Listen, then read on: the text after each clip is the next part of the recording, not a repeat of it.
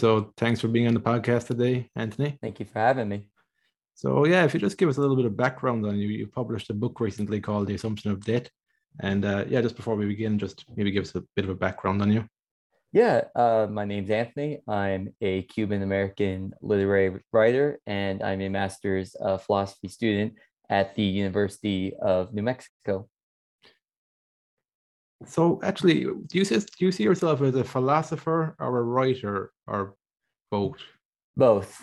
Um, I see myself as a literary philosopher. I know that may sound strange, but I think that's the best way to put it. I see myself akin to Hölderlin in that sort of regard. Were you always like a writer from a very young age, or where did the tendency to ask philosophical questions come from? Do you think? Um, you know, the philosophical questions came before the writing. Um, I think I was just always an inquisitive uh, person.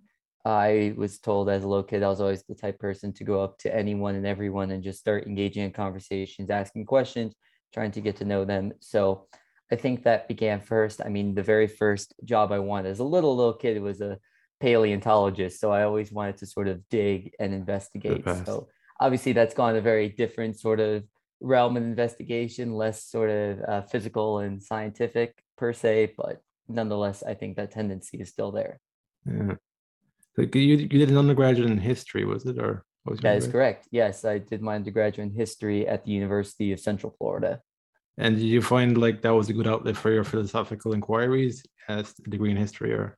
Yeah, well, I mean, not the history itself necessarily, but also not. Um, but around that time when I was taking my bachelor's is when my uh, interest shifted more towards uh, strict philosophy. You know, uh, philosophy is one of those fields that um, kind of not a lot of people know about or know well or know what it is and often gets like laughed at. It's uh, you know the mm. joke is often and this is unfortunate that the joke is often oh the degrees that make no money are gender studies philosophy and underwater basket weaving. So it was that sort of situation going on but i never realized that i was actually doing philosophy you know my whole life and through my inquiry and in my style of investigation. So yeah and so i still have a historical background uh, up to you know the point where i could teach a high school history course you know no sweat but um, yeah, I just realized during that time period that uh, as much as I love history, no diss to that field or anything along those lines, I just realized I had this greater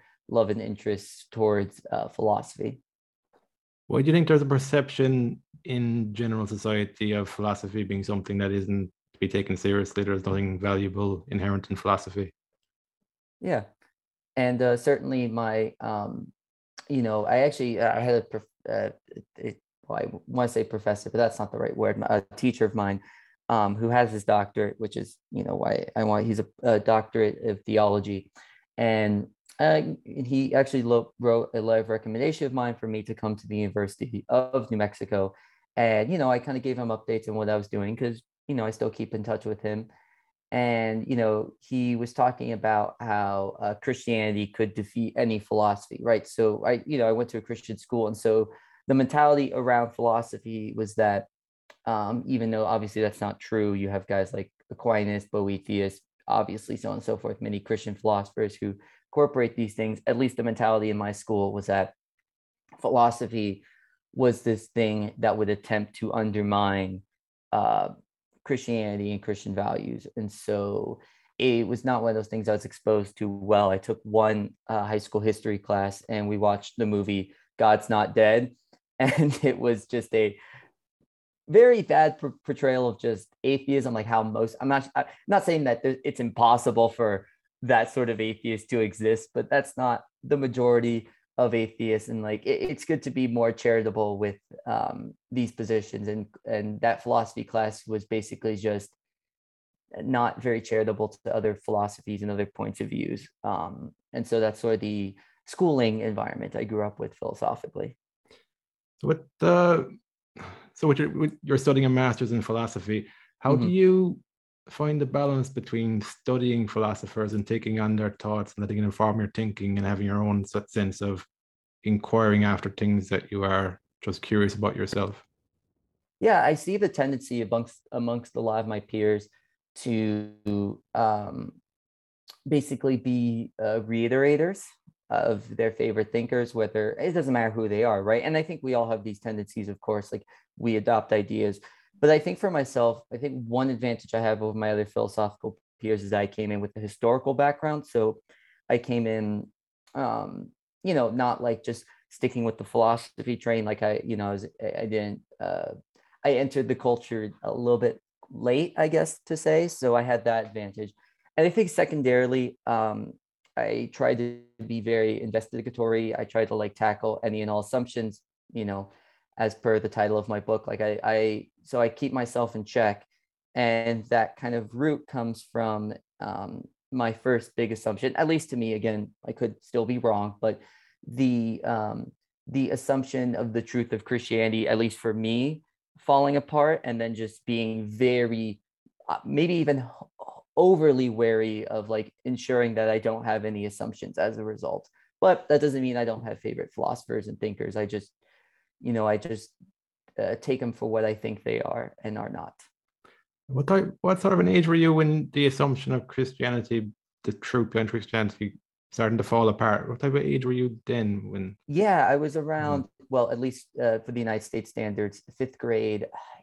You know, I had to have been like so. That's around like ten um 10 11 so yeah that's when that uh fell apart for me um yeah is that when the world of assumptions opened up to you or was it further before yes. that okay no that, that so before I was very investigatory but it was more like I would investigate what was given to me right so I was given paleontology books I really took on to those geography books like just I would just I was just a sponge a sponge of knowledge and you know I just had trust in the people around me that they were giving me um, the truth, right? And there was never anyone who was telling me otherwise about like Christianity, as per example.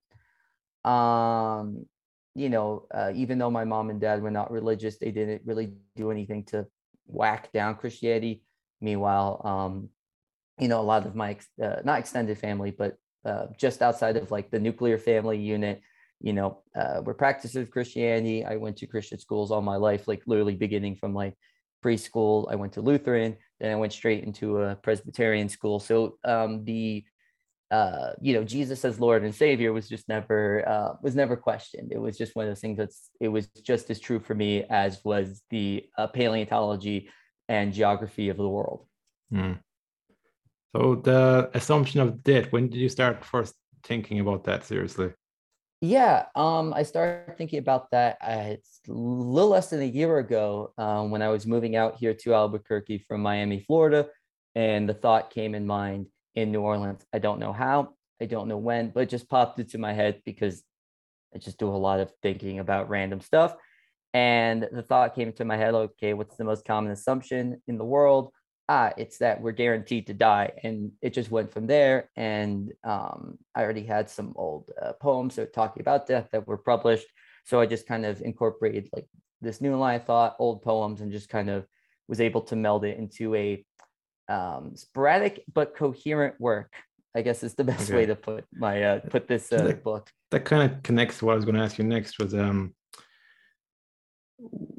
can you think of any key assumptions before the assumption of death that got you to question the assumption of death? Um, well, I think in terms of key assumptions, I guess it's more like what is knowledge, right? Like I think that's along the lines of what worked me there. But I honestly, um, in this case scenario, it's not like I had this big you know thought train working up like ah what is assumption? This and it just kind of mm. came very uh, uh, suddenly i guess in a sense. Obviously of course i've had other assumptions in my life like you know political assumptions and obviously christian assumptions but i think that sort of mentality of opening myself up to questioning assumptions led to questioning this assumption. It wasn't necessarily like you know um, filling out a syllogism. It was just more along the lines of uh, i have this general juxtaposition. Anyways and um, this came about through my just investigatory tendencies. So, like before, when you before you started questioning the assumption of death, did you feel like it was something you feared more than it needed to be feared? I mean, I I can say for myself, I'm very sporadic when it comes to the fear of death. It's either something I have just, I'm completely fearless, or I'm just rattled with anxiety about it. Right. And I flip between the two modes and it's very mood um, dependent. So, and then I don't think um, that has necessarily gone away with me um, writing this, although I have been told by others it's helped them in that um, in that regard. I just think for me, just my personal psychology, I think um, you know I, I, I fluctuate between uh, a lot of tendencies of like very like solid and strong within myself and to the complete opposite. And so I think you know that sort of comes with it, but you know overall I think um, you know taking on uh, death is an assumption in its variety of definitions can be relieving for people, both assumingly and from what I've been told uh, personally. So, like when you're questioning the assumption of death, are you questioning the entirety of it? Like it's not just the thought of it. You're questioning. Are you questioning like the body actually dying here on Earth? Where's the is there any... death? in in every capacity right so any any understanding of death is being questioned here however um the main one i think is important and it's pointed out in the um uh, section where i counter heidegger it's more um that i i i asphyxiate death more with heidegger's definition of demise which is a wiping of all existence right so for me personally that's how i view death right it's like the ceasing of existence in its totality, right? Whereas opposed to other people view uh, death differently. Obviously, I think when um, you know, uh, let's say someone who believes in afterlife, right? They uh, you know assume a bodily death, but they don't assume a soul death or a spiritual death or whatever you want to call it. But I think uh, even that bodily death, that's an assumption, you know, or having spiritual death, can, you know, can be an assumption, right? So I'm working through all these uh, the uh, the assumption is that I think the most important one is the ceasing of existence. But I do counter the other ones because I think they're also assumptive.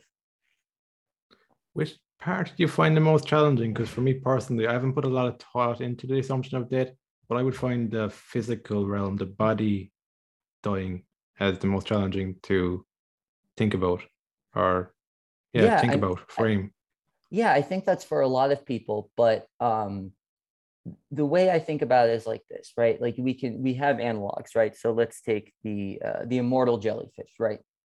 Right? The, that jellyfish does not suffer from uh, cancer. It doesn't it doesn't deteriorate. Obviously they can die because they can be whacked out and stuff like that but the the uh, biological capability for immortality is already there right obviously does our biology have it at this point in time who's to say? Who knows? Maybe there's some medicine that can unlock it, maybe not. So a lot of the bodily stuff, I think, is more. Um, uh, I think I think people struggle with it out of a lack of imagination. I know that may sound like a strange way to put it, but um, I don't think I think a lot of people have shunned out the the the possibility just because they've seen everyone else die around them. But I think the problem is is that I think you know I you know we have a lot of uh, similarities in our features, or at least what we perceive to be similarities in our features, right? And uh, let's say you were to croak right in front of me, it's a pretty safe bet that I could do the same, right? So it's not saying that that bodily death or any assumption, it's a bad assumption, right? It's not to say it's a not a well-grounded assumption. Um, but in regards to bodily death, the two assumptions are the issues of imagination and theoretical possibility with how we could extend our bodily existence. And the second being that um, assuming that uh, you are like all other people will die like all other people assuming that you almost are those other people. When you are not you are a separate entity from those people and therefore your functionality may not be the same. As unlikely as it may be it may not be the same okay now that's an interesting point with the jellyfish i didn't actually know that i was looking into that the it, so they have the immortality in their genes, which is obviously they can get still get killed. Um, yeah. You can go yeah, but they don't. They them. don't. They don't suffer from because the the main issue with bodily um, uh, uh, is is the degradation of the body, right? Like our mm. cells degenerate, and also there's the issue of cancer, right? The the immortal jellyfish does not have that issue, right? That's what aging comes from. It's the uh, deterioration of cells. So if cells don't deteriorate, you're fine. Mm. yeah. Um, so what are so I think a part of the reason why philosophy isn't taken seriously by the masses maybe is because they don't necessarily see the implications of how it changes how you interact with the world. So from this assumption of death, what have been some of the implications in your life and the changes in how you actually interact and perceive the world from it? Yeah, I mean, for me, the byproduct is more a matter of uh, guilt, as oddly as that may sound, right? Um, because guilt, guilt is it? Yes, guilt is it. Yes, because okay. the way I see it, right, is that uh, guilt becomes more important in an immortal life right? Because if you die your guilt will go away at some point right? Like you will not always have to carry the burden of one's guilt or one's regret and so on and so forth. But in, a, in an immortal life like this is something that you will always have to carry with you if you like keep it on you right? Mm. and so for me um, i see a psychological value in uh, my own work and in philosophy in just the way i go about philosophy in general right? Um, I mean, not that I don't uh, engage in questions of metaphysics or epistemology in this, but I think for me, um, I more importantly care about the uh, the psychology behind philosophical implications and that sort of I what I hope people get out of this is um, a, a uh, psychological understanding and hopefully one that improves uh, their you know their psychological well-being. So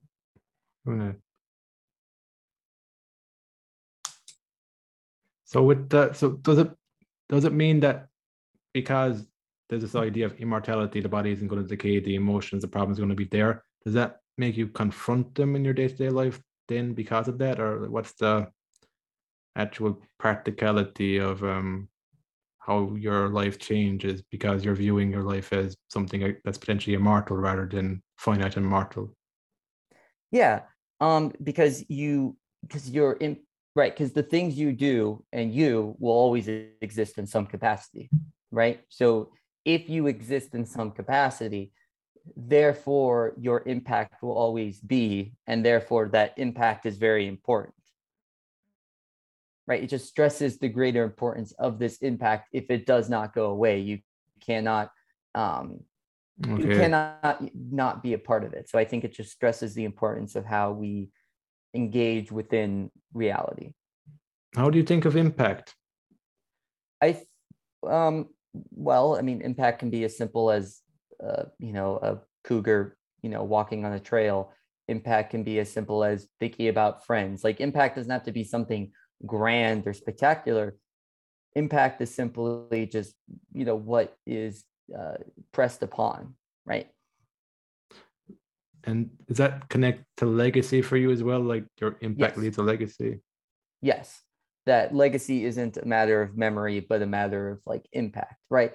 Obviously some impacts are more felt quote unquote right? Like the the mountain lion you know walking on a trail uh, me thinking about the TV show Friends, right? Those things are less felt than Alexander the Great, you know, conquering, uh, you know, the Achaemenid Persians, and less felt than, you know, the Salt March of Gandhi, right? For example, but um, nonetheless, these are both equal in the sense that they are impacts and therefore are a part of um, one's legacy because they will always have uh, been, right? The impact is just the fact that like um, it occurred within a time, space, context, etc. That is the impact.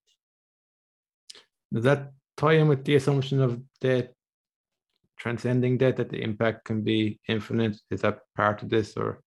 Well, yeah. Like once once there's an impact, that impact will have always have been right. So, in a sense, the I think the best way to get the, the I think the most solid thing for sure that we have that beats the assumption of death is legacy, right? And not legacy is memory, but legacy is impact because that impact will always have been, right? So therefore, you will always, in some way, some way live on. Yeah. Okay. Um, let's go back to guilt. You, you a passage as well about guilt is a pleasure. Mm-hmm. just expand on that? Like, how did you did you notice that within yourself? How did you notice just uh, that guilt can become a pleasure to something we're addicted to? Yeah, I mean, in part, um, you know, it is a, it is a play on words, right? Um, and I think so. It, I think it began as something more poetic, trying to like play on that's on that sort of you know phrase like guilty pleasure. But I kind of realized that um, you know, kind of the whole uh, Catholic confessionals that it kind of works like that, right? Where you know you go to get your fix of guilt to sort of alleviate the the greater burden of whatever actually troubling troubling you, right? Like people that guilt is a pleasure sometimes in of itself and sometimes even comparatively, right? In the sense that like it's sometimes better to feel guilty, more pleasurable to feel guilty than to actually confront the issue at hand, right? Uh, guilt is easier to confront, it's easier to make one feel better as opposed to actually dealing with the problem, right? That's why, for example, I use, uh, uh, I would, well, I will use a metaphor that a lot of people, when they're feeling down, will start drinking, right? It's easier to just drink and use that as a sort of medicine to alleviate oneself in a temporary sense than as opposed to confronting the problem. And then people become addicted to that sense of guilt rather than actually confront the problems before them. They use guilt in the same way they use alcohol in dealing with uh, problems. You know, there when when somebody's avoiding confronting the problem and they're giving into the guilt and maybe in some way makes them feel like a good person for feeling guilty about something, but is there also an element of they mightn't even know what they're avoiding? They're they're so kind of deep in denial that yeah. they don't even know what it is anymore right because it, it loosens that burden right because you're because you become concentrated on the guilt mm. therefore you've alleviated the burden of like what is actually before you but the problem is you had not actually alleviated that right that's why there's this common tendency for people in catholic confessionals to return with the same confessions oh father i have sinned i have committed sins of the flesh right whatever you know and then that person will come back week after week after week after week with the exact same confession. Yeah, and it doesn't do anything. It just kind of repeats all the time. Yeah, it's like uh, just being in a pattern. Yeah. Right. Right. Like how heroin people get stuck in that sort of cycle of like, uh, you know, it's like I, I, I obviously uh, I, I'm not going to say that guilt is equivalent to heroin in like a literal sense, but I think mm. it's a it's a strong and dramatic uh, metaphor because I think it really gets the uh, the point across about how um, how I think guilt is something that's unnecessary, right? Like, and as you said before, like, oh, people, you know, you know, they talk about having guilt, like, ah, yes, it makes me feel like a good person. Well, it, but it, it doesn't because it doesn't one solve the like it doesn't solve the thing that like was quote unquote bad to the person and it you know it, it's almost like this weird obligatory thing that doesn't actually solve any issues doesn't improve oneself it just it just just kind of lashes at um oneself.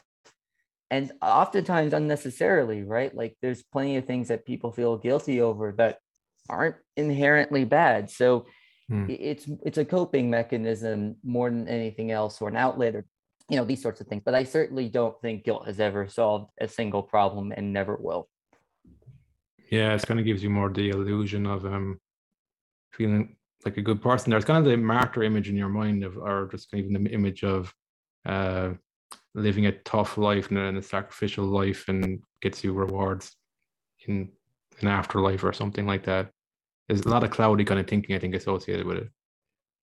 Yeah, I mean, for sure. I think um, you know, the the I mean Nietzsche points this out very well that to uh that the sense of ressentiment uh, towards um, the the elites, right? Like you may have yours now, but we will get revenge on you when we are laughing at you from heaven and you are in hell, right? Yeah. Um, obviously, I'm paraphrasing. That's not exactly, but you know, you do um, you see that a lot. That sort of sense of ressentiment emerge in Paul, not really in Jesus himself, but mostly in um, in the Apostle Paul is where these sorts of you know things get up and kind of infect our western culture where we become a very resentful uh, guilt-ridden uh, culture and the uh, i think that's something that needs to be shoved to the wayside and you think would be shoved to the wayside with secularism but that hasn't been happening, right?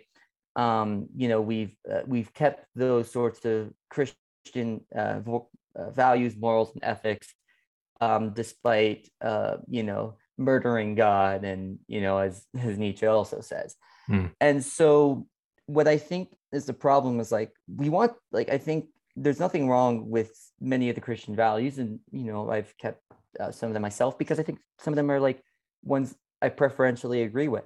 Hmm. I think the problem is is that like guilt doesn't help you help people, right? Like one of the one of the best ways to help people is honestly pretty coldly, right? If you um one of the best organizations for helping people out is Peter Singer's The Life You Can Save. There's no sense of guilt there. It's just very cold. It's like, look, what you should do, just live your life as you live it, maximize your resources, your income, etc. Like just do that sort of stuff. I'm not saying like you don't have to chase riches, but just live your normal life. The best thing you can give is resources, which is money to others, right? Your time is nice and all, but um, and obviously some people do need to give time to get resources out. But the point being is that that what's going to actually impact and help people the most is not this sense of guilt and feeling woeful and um, you know for others or even for, or for yourself. It's look this person's blind. They need medicine. Donate to this effective organization that already has volunteers that already has you know individuals helping out that's already you know that's already doing good work. All they need is more resources to get that stuff out. That's how you can help the most. Just live your life and use that productivity to give to others who are already doing the wonderful work of giving right? And that's cold. There's no like like it doesn't make you a good person. It doesn't make you a bad person. It just makes you a careful person in the sense of ah yes that person shouldn't be blind. Ah i give 20 bucks. I can prevent a blind person. Great. Like it, it you know it's like and, and honestly it's effective. it's often effective in goodness to be like you know to be um less emotional because you're able to actually calculate how to assist and help people the best as opposed to this guilt ridden obligatory i should etc etc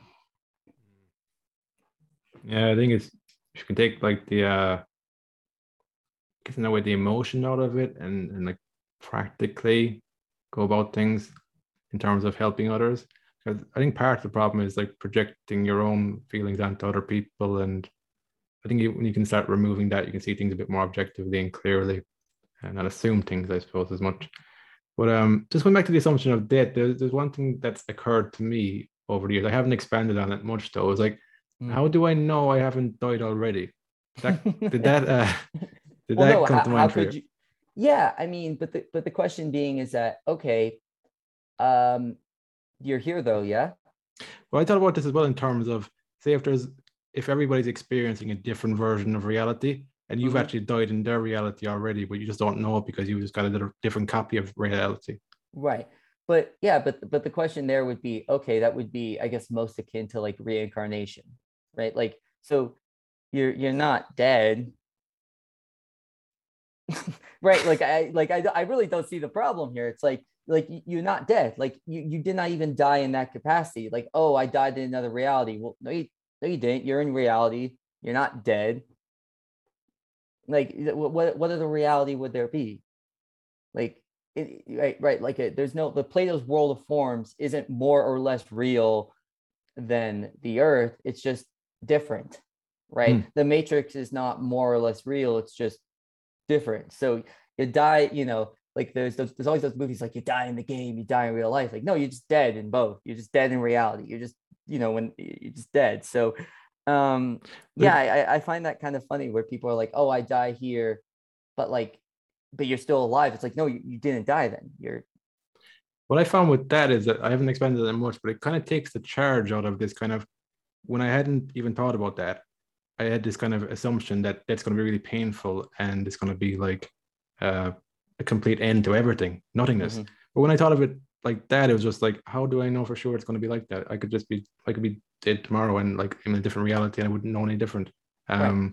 It kind of makes it feel a bit lighter for me when I thought about that, and I can't prove either of those ideas wrong or right. I kind of um. Yeah, no, for sure. Like it, that's, I guess that's more akin to like, at least the way I see it, like that's more akin to again like a reincarnation thing. The way I see it, like okay, um, you die in this, this lifetime, but you carry on to the next, um, you know, and so on and so forth, right? So um, I'm not anti or pro reincarnation. I think it's a possibility, but um, you know, that's a, that's a tough thing to say of how it would work, what the mechanisms would be, etc. But mm. yeah, for sure. I, I think again, like I don't, you know, I don't even diss the idea of an afterlife, right? As someone who's no longer Christian, I'm not even um, like I'm, I'm an agnostic individual. I I don't know in this regard. There could be reincarnation, could be afterlife, could be the eternal recurrence, could just be, um, you know, there's there's all sorts of variety of ways to get out of um, to live is to die, right? And I think a lot of people often even hold contradictory notions where it's like, ah, yes, I'm going to reincarnate, but also I'm going to die. Well, no, you're not dying. You're just restarting. Okay. So where are you at now in your thinking process? Are you still elaborating on this, like on the assumption of death, or have you moved on to something else now? Or yeah, I, yeah, I'm gonna move on to other, uh, I think, important topics. I think the one consistency that I hope for. I mean, I, I can't, I don't know where I'm gonna go from here, but the thing that I want to do the most is take a, a hammer and sort of smash the biggest assumptions we have um, you know, uh, philosophically or just you know or the biggest assumptions in society and just kind of take them apart one by one by one.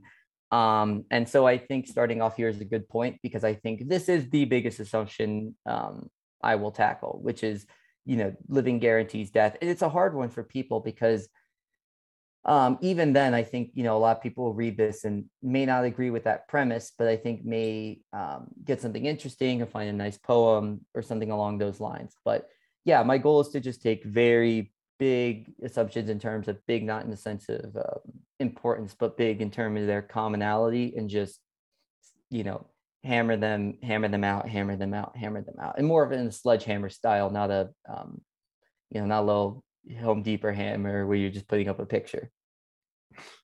So, uh, do you have any fear around like the implications of philosophy in your life? Like when you actually see things and it changes your life dramatically? Um, I mean, I think uh, the biggest change in my life has been well, not the biggest. I should uh, scratch that. Um, I think one of the biggest changes in my life has been the um, the beginning of the philosophical pursuit with the collapse of Christianity as a meaning maker for me, right? Mm. And it has make made me obsessive with not wanting to fall into assumptions, which uh, has yielded a lot of reward and a lot of just um, what's the word I'm looking for? A lot of like uncertainty in my own head. So it's like it, it comes with, I think, what I would perceive and preferentially as personal goods and bads. But overall, I mean, this is something I do, you know, I highly, highly, highly enjoy engaging in the work of philosophy and, you know, being um, someone who uh, will write philosophy and continue to uh, do so. And so, yeah, it, for me overall, you know, I want to be honest with myself about like how, you know, sometimes I can overthink and sometimes I become obsessive on like what I actually know and so on and so forth. But it's also something that's quite enjoyable for me. So I wouldn't have it um overall any other way. Maybe I mean if I could I'd maybe change a little pinpoints, but you know, mm. I, I would never want to erase uh, philosophy as a part of my existence. Yeah. Uh, how do you deal with uncertainty? Because a large part of philosophy is uncertainty. Because even what you're getting at here, I get the sense from you that you've come to realizations around the assumption of death, but you haven't got like a concrete, this is my final thesis on it. Yeah, I feel like I only uh, deal in uncertainty, right? Um, and again, it comes from just my personal psychology and experiences, right? Like I only deal in uncertainties. Okay. I don't really have a, a system I'm trying to set up. It's just more along the lines of think about it, right? I think that's that's I guess if I have a system, it's just think about it, right? Like don't don't rush into conclusions. That doesn't mean like obviously we have to move on and live our lives, and you can't just yeah. like, you know, I'm not I'm not a skeptic necessarily, but um, you know, even though I used to be, I used to be a skeptic, it was a real problem, and that's not what sort of problem it's, it's not a, being a skeptic bring in your life like what sort of pain points do you have it it brought to the point where uh, you know, I couldn't, I couldn't really start from anywhere and really work from anything, right? Like when I was able to ignore my skepticism, like obviously I was able to live my life, play basketball, etc. But it was one of these things where it's like it caused a lot of uh, anxiousness and sort Actually, of. With the skepticism, is that you're because you're skeptical of everything, you've nothing to begin anything with. Is that is that what you're saying there? Or? Well, yeah, obviously I was beginning, and you know I wasn't living like a skeptic. No one actually can, but it, it's more along the lines of um of like right like when I had these like it would lead to a lot of like crises of like you know epistemological crises you know like there's the existential crisis which is crisis of meaning and then like I'd have that with the epistemological equivalent quite quite often. Um, and just this worry about um, you know uh, not collapse of meaning but just uh, you know like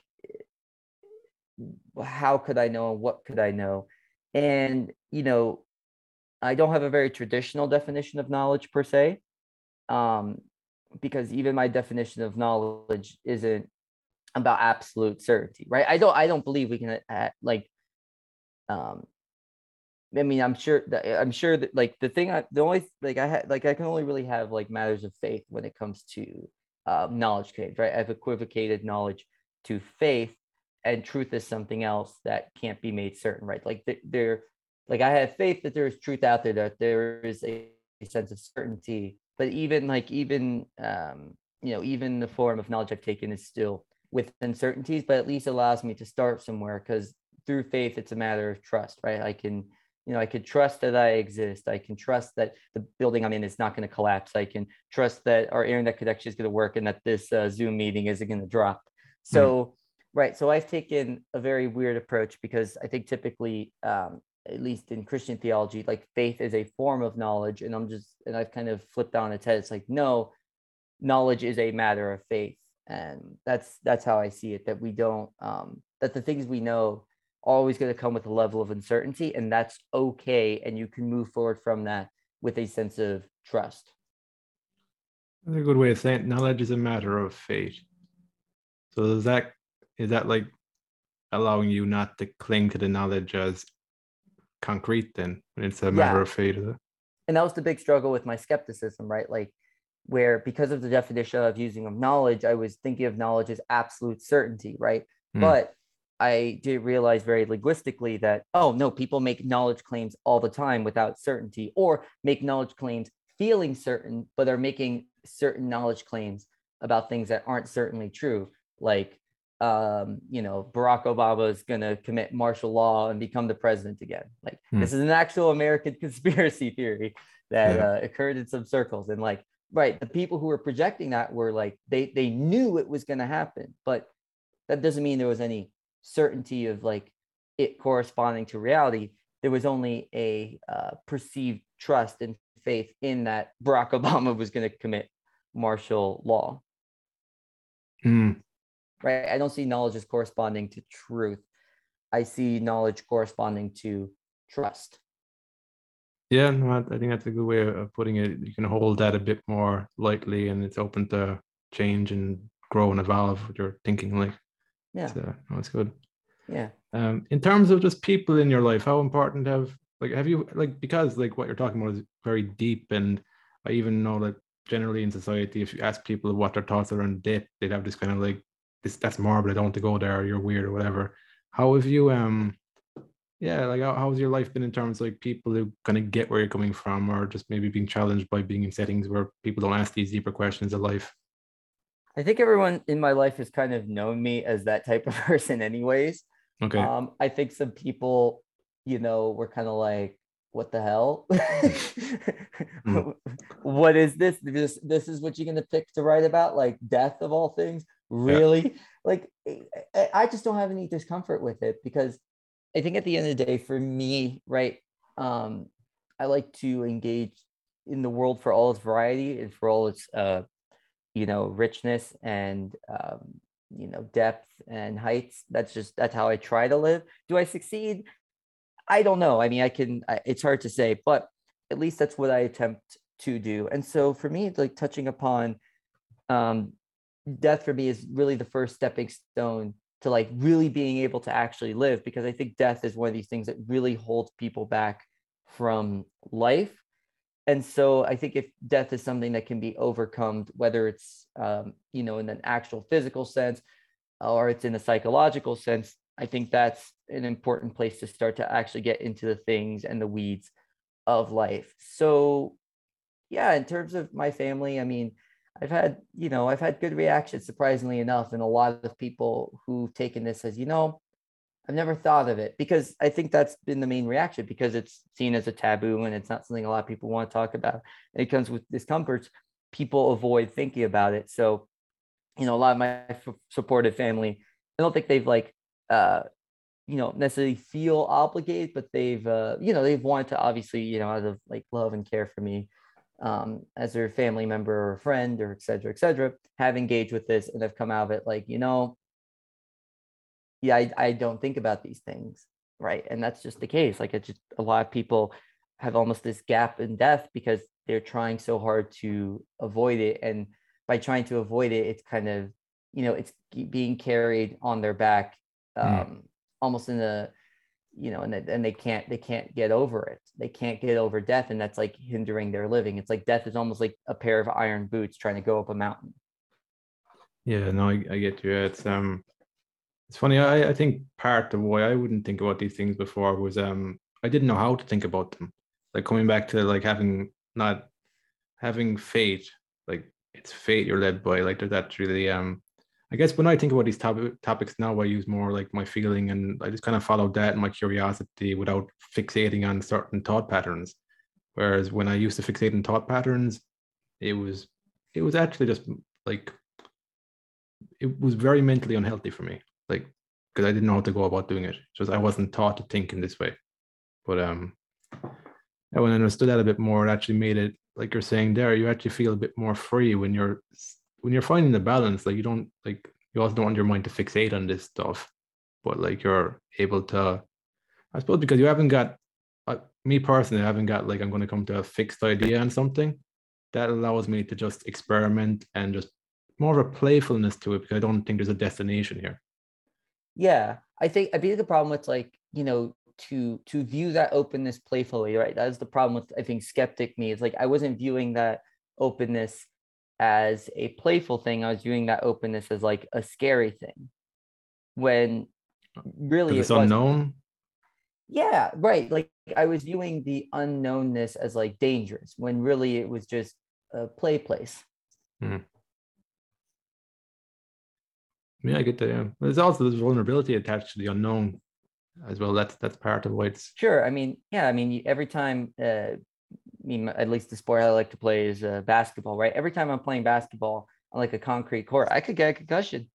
Obviously, it's the most dangerous and most physical sports, but the risk is still there. I could tear my ACL. I could, you know, break my knee. Right? There's a there's a there's a vulnerability in that play place in space, but at the same time, like I've still yielded a lot of um, you know uh, enjoyment from exploring that play place, you know, like trying to like, you know, try out new shots and dribble in new ways and, you know, just, you know, learn how to play deep, right? Like learning the intricacies of that vulnerable play place, right? And I think, um, I think some of our most rewarding play is vulnerable. I think so. Yeah. Yeah. just, Uh, yeah. But it, vulnerability can be challenging, but it's, yeah, yeah you're, you're true. It's true. Um, you have any like advice for somebody younger who uh, has got this drive towards philosophy and they might be in a place where philosophy isn't deemed as something you should pursue. There's nothing inherently worth in that. Do you have any uh, advice for somebody like that? Yeah i mean i think it's dependent on you know the individual for sure because if someone wants to keep um, you know does not want to do for example they enjoy philosophy um, but they just want to keep it as a hobby, well, keep that as a part of your life. Like you know, like there's uh, just keep pursuing it. Like I just recommend books and uh, areas to engage. Um, now, if someone wants to make that their profession, you know, I, I mean, who am I to, you know, who am I to tell them which way the wind should blow? So mm. yeah, I guess that's more how I feel. Like I don't, I'm not a, I'm, you know, my only advice is, um, you know, you'll figure it out, right? Like whatever it may be. At least for you know, for I myself, like you know, I don't know if I'm going to do. I actually I probably won't do a doctorate in philosophy. I'll probably do a doctorate in a different field because I will still be engaged in philosophy. I still will be writing philosophy. I'll still have formal training in philosophy. But for me, I think, um, you know, philosophy is not just the degree program philosophy at a university, right? There's a variety of ways to engage with the eh, creation and extrapolation of understandings. And some of the most important are just going out into the world, right? Uh, in, in a sense that, um, you know, some, at least for me, some of the most fruitful thought and thinking is just done, you know, in activity while, while hiking the Sandias over here. So I just would say, um, you know, to any, to any younger person interested in philosophy, if, if it keeps up your interest, why not? you're not, you're not, no one, you're not, you're not living anyone else's life. Like you're not living your dad's life. You're not living your superintendent's life. Like, and you know, I made that mistake myself for a long time of just doing um, what I thought would like balance, making sense and balance, not making sense. But ultimately, I, it's been more rewarding actually following uh, my eudaimonia or uh, what would you know what makes me flourish. So mm. i think if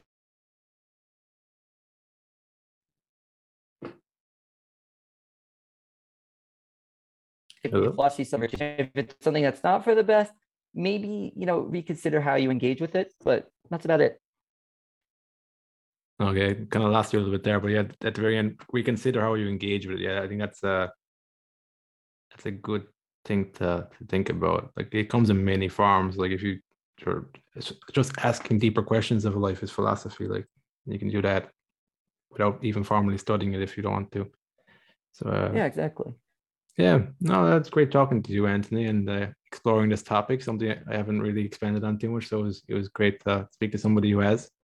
Yeah, for sure. I mean, I uh, it's it's you know I think the assumption even here in this book is that ah yes it's going to be solely about death, but no, I I mean the way I like to view this own work, I view it more as a work of guilt and regret oddly enough like like that's that's just the the main lens i view it through even though most of the pieces themselves are about um you know death and overcoming. So but yeah no i i i appreciate being had on like this was truly a nice conversation. Oh thanks anthony.